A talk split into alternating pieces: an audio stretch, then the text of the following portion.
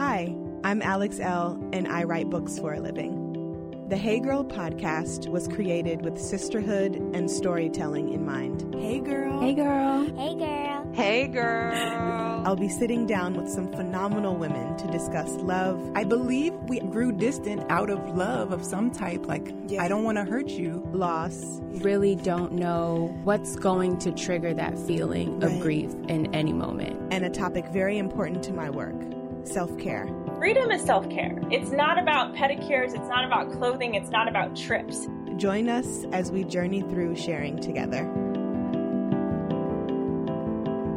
Today on the show, I'm sitting down with photographer and teacher Rikkí Wright. Our conversation is centered around photography as her personal practice, building community through self care and art, while finding ways to unfold into her truth as an artist. It's a rich and warm conversation.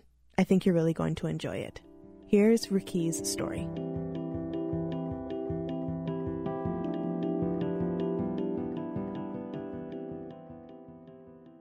Hey, girl. Hey, girl. Hi, Rikkí. Thank you so much for joining me today. How are you? I'm fine. It's just a lovely morning here. I'm excited to chat with you today. I'm excited to chat too. I've been such a fan of your work and your offerings for years now. So I would love for you to introduce yourself to the Hey Girl listeners. I always start the episode with a question, and that question is Who are you and what do you do? I am an artist and photographer. Um, I've been creating imagery and storytelling maybe for about, well, for my entire life, I believe. And professionally, I would say for maybe going on eight years now. Mm-hmm. I tell stories about black women and sisterhood. That's pretty much the basis of um, what I love to shoot, but I shoot a range of different things because I am a freelance photographer. So let's talk about how you got into your career, but also how photography shows up in your life, not only as a professional, but also as a personal practice of building sisterhood and community, and of course, leaning into your own personal self care. I started shooting when I was maybe going on 13. I got my first camera from my parents for Christmas, and photography has been a way for me to um, kind of just create memories. I lost my mom when I was two years old, Mhm. and you know, the mom or the matriarchs of the family are usually the people who keep your story and your childhood put together, uh, you know, in heirlooms or Mm-hmm. scrapbooks Mm-hmm. and I never had the opportunity to have that part of my life uh to memorize and I as I got older I started to realize that I didn't have much memories of my childhood or anything that I could look back on and kind of see my growth. So I kind of vowed at that moment that I would get a camera and forever be able to uh create memories of my own life and family storytelling and the people around me. And that kind of where photography started for me. And um and of course once I got to school and college it also turned into this thing that was able to allow me to sustain myself financially I was able to start taking photos of things and people on campus working with my university and just other organizations on campus and I was like oh this is something that I could uh, be doing. Yeah. Um, so that's when I saw photography as a way of life and Mm. a way that I could uh, live. And then I'm now I'm here in Los Angeles, a freelance photographer and artist, and still creating stories around community and sisterhood. I really strive to tell stories about black women because I lost my mom at such a young age and I always had to search for my femininity and that part of myself in the women that looked like me and that surrounded me. So Mm. I've always been fascinated with um documenting the women that look like me and kind of investigating the imagery that I capture to kind of find the things that my mother wasn't able to show me. So Mhm. yeah. How did losing your mother shape you as the woman you are today? And I ask that question because I've chatted with a couple of women on the show who have lost their moms at a young age, and they always say, you know, that of course it's hard and it's a piece of them always feels like it's missing, but in the same breath, they've been able to kind of carry their mother's legacy with them or spirit with them as they've grown into adulthood. So I wanted to pose that question to you outside of, you know, creating heirlooms and, and finding this femininity um, through the art that you make, how has your mom shown up for you um, in spirit as you've kind of walked this path of com- becoming a woman over the past years? Wow. Um, I'm looking at a photo of my mom right now. Mm-hmm. I um I would say when I was about 21, I started to just feel this longing or like wanting to re just wanting to go back to the places that my mom inhabited when she was on this earth mm-hmm. and so I transferred schools from Illinois to Alabama. That's where my mom passed away mm-hmm. and lived her life. And I just wanted to connect with her. I felt like the and understand the type of woman that she was, the environment that she was in and I actually was born in Alabama, but I was raised in Illinois.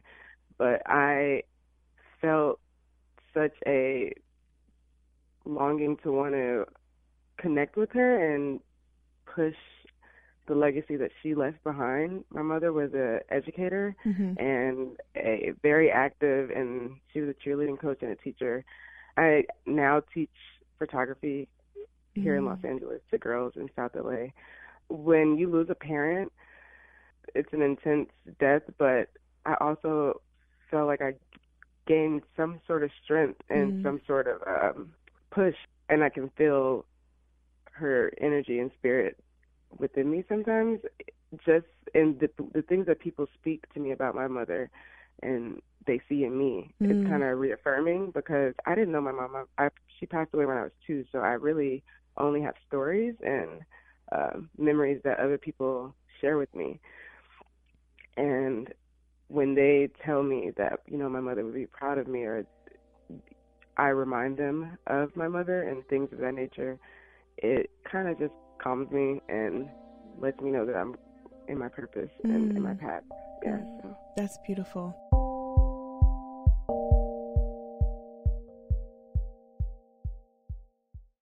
Hey Girl is brought to you by Skillshare. I love Skillshare. You guys have heard me say this before, but I'm a student on their platform and it is so fun to be able to dive into these different classes that they offer. Right now, I'm exploring the creative writing classes. One that's really standing out to me is by Ashley C. Ford, and her course is called Creative Personal Writing Write the Real You. What I love most about Skillshare is that it's an online learning community with thousands of amazing classes covering dozens of creative entrepreneurs entrepreneurial skills. You can take a class in everything from photography to creative writing, like I am, design to productivity, and more. So, whether you're returning to a long-time passion project, challenging yourself to get outside of your comfort zone, or simply exploring something new, Skillshare definitely has a class for you. Lifelong learning is important because it keeps our minds open and moving and creative. I love that Skillshare has a little bit of everything for everyone. Join Join the millions of students, including myself, already learning on Skillshare today with a special offer just for my listeners. Get two months of Skillshare for free when you use my code. That's right. Skillshare is offering Hey Girl listeners two months of unlimited access to thousands of classes for free. To sign up, go to Skillshare.com slash HeyGirl. Again, that's Skillshare.com slash HeyGirl to start your two months now. You will not regret it. Skillshare.com slash HeyGirl. Do you love discovering new products? Are you a beauty and fashion maven constantly on the hunt for the next best thing? Ever read about or spot something online that you've always wanted to try but never have? Then you might love FabFitFun. It allows women everywhere to discover new products as well as including rave review and must have brands that you know and love. It's like Christmas four times a year. Stumped on gift ideas? FabFitFun is also a great gift for someone you love. You can surprise your mom or sister with this awesome summer box packed with great items. Do you have a daughter who's going to college, maybe? Or a friend who's a new mom? FabFitFun is an awesome care package. My last box came with this beautiful lotus towel. It was blue and it's shaped like the flower and it has a gorgeous design in the middle. That's something we've been laying out on the deck and relaxing on for a few weeks now. So, what I love about FabFitFun is that they offer full size products, no samples of anything. Every box is guaranteed to have over 200 plus dollars in retail value. The summer 2019 box has a total retail value between 269 to 467. That's fantastic. Treat yourself with items in it such as the Sutra Professional Mini Travel Blow Dryer, the beautiful Vix Paula Lotus Towel, or the West Elm Indigo tie dye bowls. Many of the products' individual value is more than the entire cost of the box.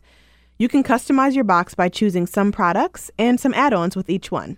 Or you can be surprised. It's great for discovering new brands and new products. What a better way to shop! I'm looking forward to my next box because they're always so different and packed with things I can actually use. I like to share the items in my box with my 11 year old. She's really into skincare these days. We recently got a clay mask and a foot mask and a body scrub. She loves them all. The FabFitFun 2019 summer box is on sale now. So sign up for FabFitFun today. These boxes always sell out. You can use my code HeyGirl to get $10 off your first box. All you have to do is go to FabFitFun to sign up and get started. Use promo code HeyGirl to get $10 off your first box. That's over $200 for only $39.99. Go to fabfitfun.com and use my code HeyGirl to get $10 off your first FabFitFun box.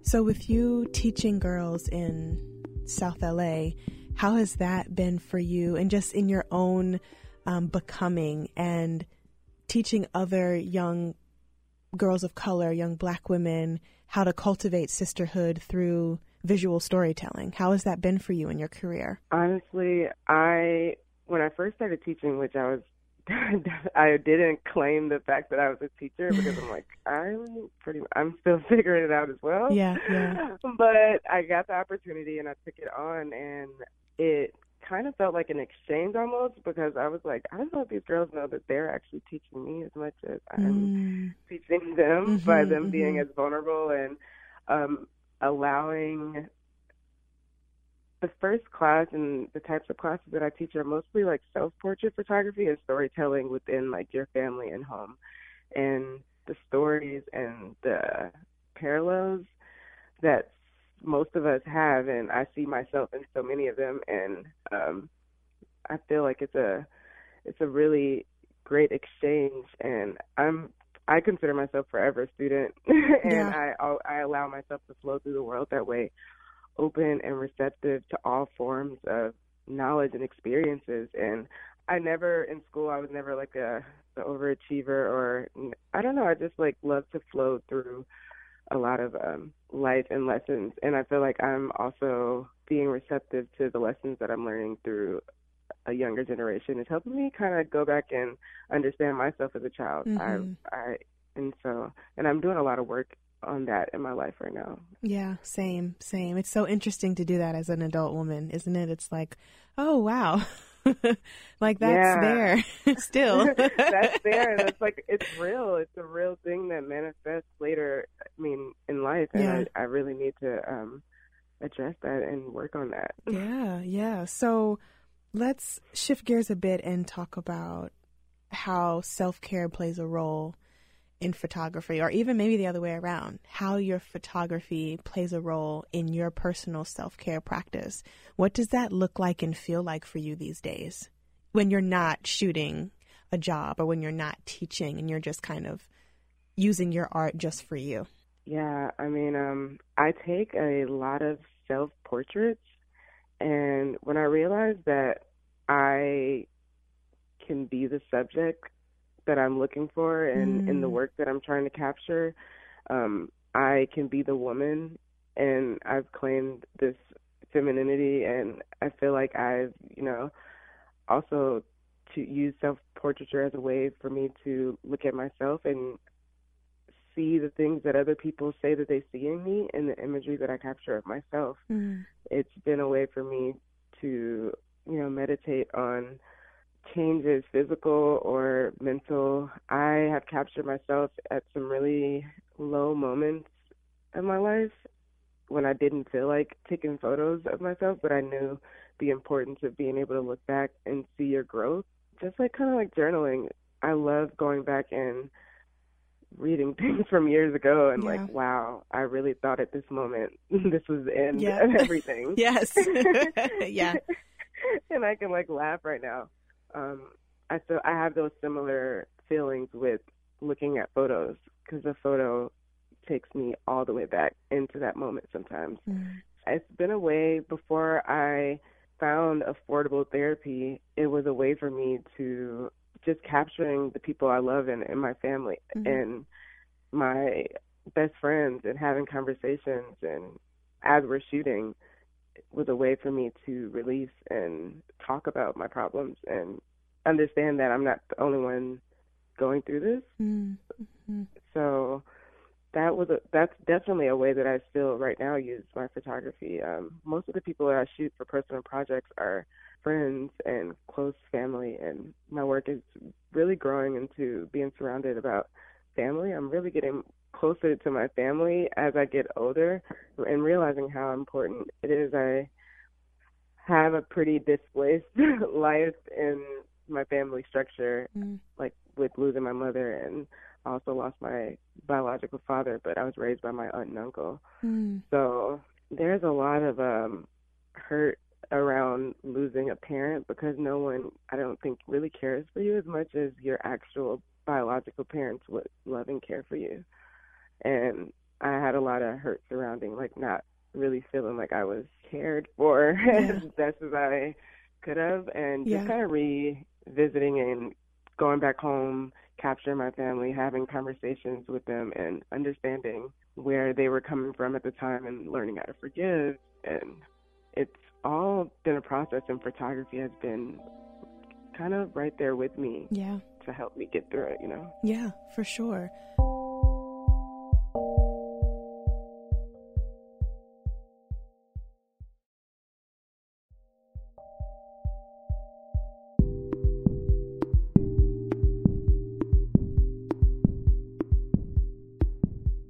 I think that's really powerful. I'm so sorry for your losses because I, I just couldn't imagine what that weight feels like. But I'm, I must say, just hearing you speak about it now, I don't know if inspiring is the right word, but it's really encouraging and like your mm-hmm. bravery to be able to say, "Hey, yeah, this feels like this," and and also I'm still learning how to work through the other side of that and kind of finding your sweet spot and your belonging, which is really big. And I'm glad that you have your photography and your family and your friends to to just help pull you up on those days where it feels like it's really hard because we all you know, need that support.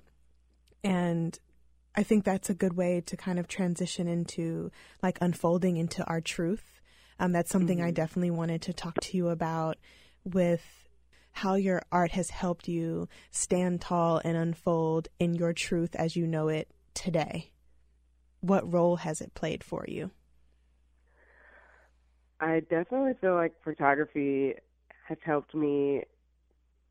It's kind of been a guide into finding my purpose in Mm. life. I was able to solidify what I feel like I was put on this earth to do through photography. And I think that's a huge point in anyone's life to find out what their purpose or what they feel like their purpose on earth is. Mhm. And uh, I appreciate and I'm grateful that I have this this tool and this uh, this gift to be able to help guide me into my purpose, which is, you know, spreading light on the black woman and Mhm. telling our story. And I am a black woman, and Mhm. I have the tools and the rights to be able to uh, tell our story and help other people push that out of themselves um, in telling their story. and and always and being and giving this gift back to young girls teaching i feel like i'll forever be mentoring teaching in whatever capacity that i can if it's through speaking if it's through my photography as an educational tool i video work that i do as a way to educate women and educate other people about black women Mhm. i i um definitely grateful that I was able to find this thing to help me find my purpose, which I feel like when you have a purpose, that kind of helps Yeah. solidify you as who you are on this earth, you know? Mm, yeah. Yeah, that's I think that's really major. Um and I like that you said that, you know, when you have a purpose, it kind of it helps solidify who you are and how and how you move through the world. Um something else I want to touch on before we go is I know your photography when I see it. Like it's very distinct. I'm like, "Oh, I know who shot that." It's just Yes. beautiful. I love the muted tones. I love the low saturation. I love the grain. I just I I love it all. Um so I I want to talk with you about finding your look and how you wanted to be able to capture the black women standing in front of you.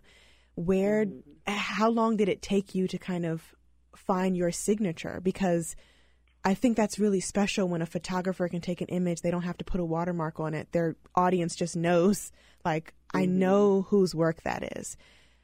H- how was that for you, that whole becoming process? Yeah, I'm so grateful that um I've been getting that a lot more lately that people have been able to recognize that this is my image.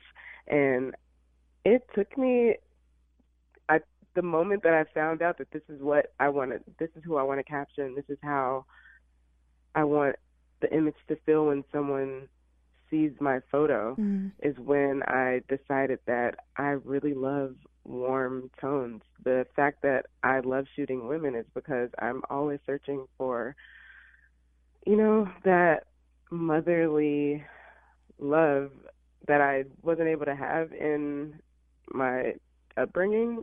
And so when I look at photography, I want it to feel really warm and Mm. soft and embracing and I think of the warmth of a womb. I think of earth, earth tones. I really am connected with nature and being, you know, Mother Earth.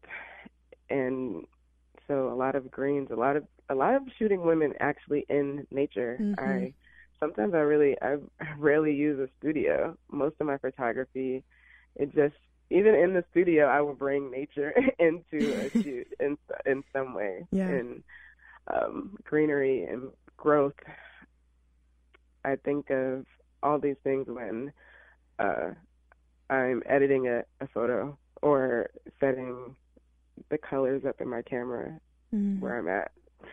I think that just across the board, I that is what feels right for my work and for what I actually am uh, trying to convey and investigate in my work, which is that a warmth and softness.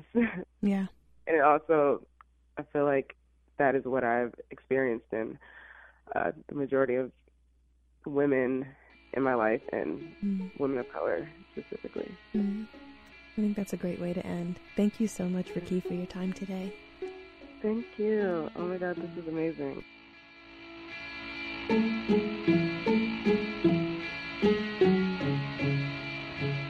The Hey Girl podcast is a member of the District Productive, produced by Paul, Woody Woodhall, and me, Alex Elle Music by DC's own Kokai.